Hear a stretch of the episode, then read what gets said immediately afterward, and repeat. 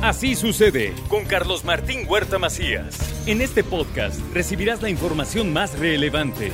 Un servicio de Asir Noticias. Y está con nosotros don Héctor López, está aquí con nosotros, el genio que cada día que viene trae un tema que nos deja con mucha sorpresa, con de veras, de veras, de veras siempre traes cosas muy interesantes. Mi querido Héctor, ¿cómo estás? Muy buenos días. Gracias, Carlos. Muy buenos días. Pues contento de estar aquí contigo y con todo tu auditorio. El día de hoy les voy a platicar un poquito sobre lo que se viene y las decisiones que deberían de estar tomando aquellos que aspiran a algún cargo político con todo el tema del marketing político. A ver, el marketing político es una cosa de veras interesantísima. Claro que sí, Carlos. Pues mira, al final el marketing político son diferentes estrategias, lo que implica la comunicación directa de un candidato, de un partido político o de algún movimiento que se haya fuera con la intención de, de, persuadir a las personas que ellos tienen la mejor propuesta, ¿no? Y el objetivo al final del día son conseguir los votos. Entonces, dentro de todo esto, eh, se deben de incluir ciertas técnicas como la investigación, la, gestión de bases de datos, la comunicación con gente de equipo de, el equipo de diseño, el equipo de marketing, de, la comunicación del mensaje y demás.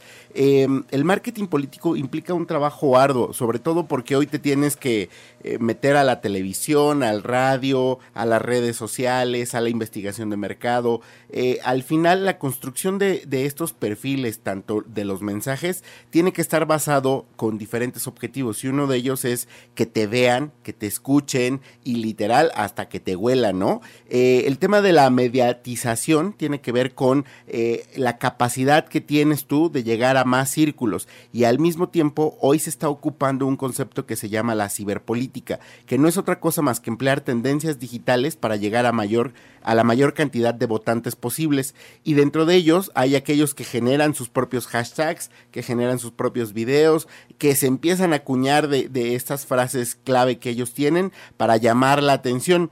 Y hoy en día eh, el marketing político es influenciado principalmente por el uso de videomensajes y tan videomensajes como frente a la cámara se pueden hacer, como lo que hemos visto frente a las redes sociales como TikTok, eh, de aquellos políticos que han intentado lograr empatía eh, con, con, con, la base de los militantes de diferentes partidos políticos, como en el caso fue de Marcelo Ebrard, eh, que, que, tenía una popularidad brutal respecto a sus competidores y que llegó a nuevas generaciones gracias a estas nuevas plataformas, ¿no? Entonces, si quieres participar en temas de estrategias de marketing político, te voy a dar siete muy, muy claves, ¿no? Una de ellas es el análisis del electorado, pero eh, tradicionalmente el análisis del el electorado se venía haciendo a través de casas de estudios de mercado.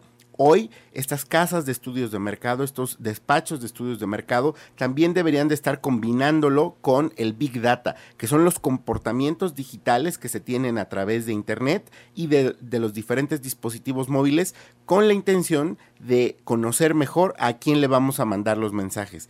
Eh, el número dos es la imagen de la marca, ¿no? Eh, el tema de pretender aumentar tu carisma, la afluencia de los políticos mediante la imagen, gestos, vestimentas y lenguaje. Ya vemos que algunos candidatos tienen su eh, forma particular de vestir. Y el número tres también es la difusión de los contenidos. Eh, hoy en día esta diversificación de los contenidos no solamente se queda en una plataforma eh, como el radio, la televisión, sino que también hoy eh, los nuevos jugadores son las plataformas digitales, como por eso nos lleva al número 4 con la interacción que se tiene en las redes sociales. Y muchos dicen, tengo 100 mil seguidores, pero esos seguidores no se traducen a votos, sino que representan un indicador del interés que tú puedes tener para influenciar en estas personas, ¿no? El número 5 es el empleo de medios de comunicación tradicional que siguen siendo muy fuertes y sin lugar a duda, por ejemplo aquí en el radio, es uno de los principales canales ya que eh, la gente sí lo hace su destino a comparación de la televisión que hoy pues la gente utiliza más la televisión bajo demanda frente al radio, ¿no? Y los medios impresos pues tampoco han salido de la jugada. Habría que ver aquí los alcances de las leyes electorales. El número 6 y no y sigue siendo de los más relevantes tiene que ser tiene que ver con la organización de eventos Pero hoy esta organización de eventos llega al tema digital y la transmisión de los eventos en línea ayuda a que la gente sepa también la popularidad que tiene un político porque puede ver la cantidad de seguidores que lo, que lo asisten al día del evento. Y el número 7 eh, se llama el cool hunting. Es como anticiparse al futuro, es como un procedimiento de investigación y tendencias para cachar un momento clave en donde sabemos que es probable que a la gente le guste, eh, le importe mucho el medio ambiente y tú anticipadamente sabes que el medio ambiente es parte de tus propuestas y cuando la gente llegue a ese momento álgido del tema del medio ambiente, por poner un ejemplo, pues tú ya estarás más que posicionado, ¿no? Entonces, pues bueno, eh, el marketing político pues tiene múltiples formas de ser implementado, pero hay que ser muy claros en los objetivos de campaña, no hay que tratar de cubrirlos todo, sino los más Es necesario que eh, los objetivos estén casados 100% con el público y para eso es la investigación y pues evidentemente debes de conocer cuáles son tus fortalezas y debilidades como candidato. Al final del día eh, la gente se da cuenta cuando intenta ser alguien que no eres eh, y el discurso falso no solamente se percibe sino se ve en las facciones de cuando se está eh, cuando se está compartiendo este discurso. Y bueno, Carlos, eh, fíjate que hay un montón de casos de éxito en temas digitales, de marketing político, en temas de Internet. Y si bien es cierto que muchos, como en Estados Unidos, pueden pedir dinero para el fondeo de sus campañas, pero pues aquí en México, eh, con que tengamos la empatía y la aceptación de muchos de los seguidores, yo creo que podríamos estar del otro lado, ¿no?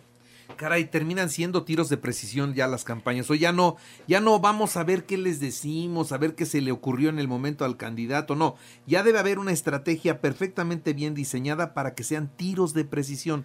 Eso es lo que hoy se puede hacer en donde vas a encontrar respuesta que muchas veces ni siquiera consciente tiene la gente, pero que le entra, ¿no?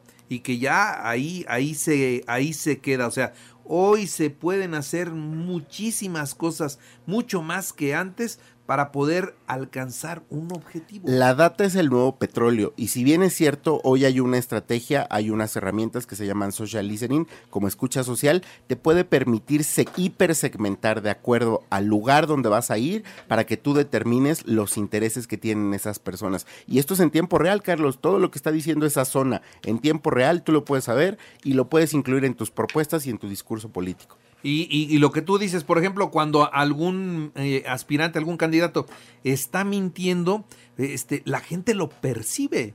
Y sin que lo racionalice, lo percibe y se le queda una idea de que este no me latió, ¿no? Puede, eso dice, puede ser la respuesta, no me late, no me cayó bien.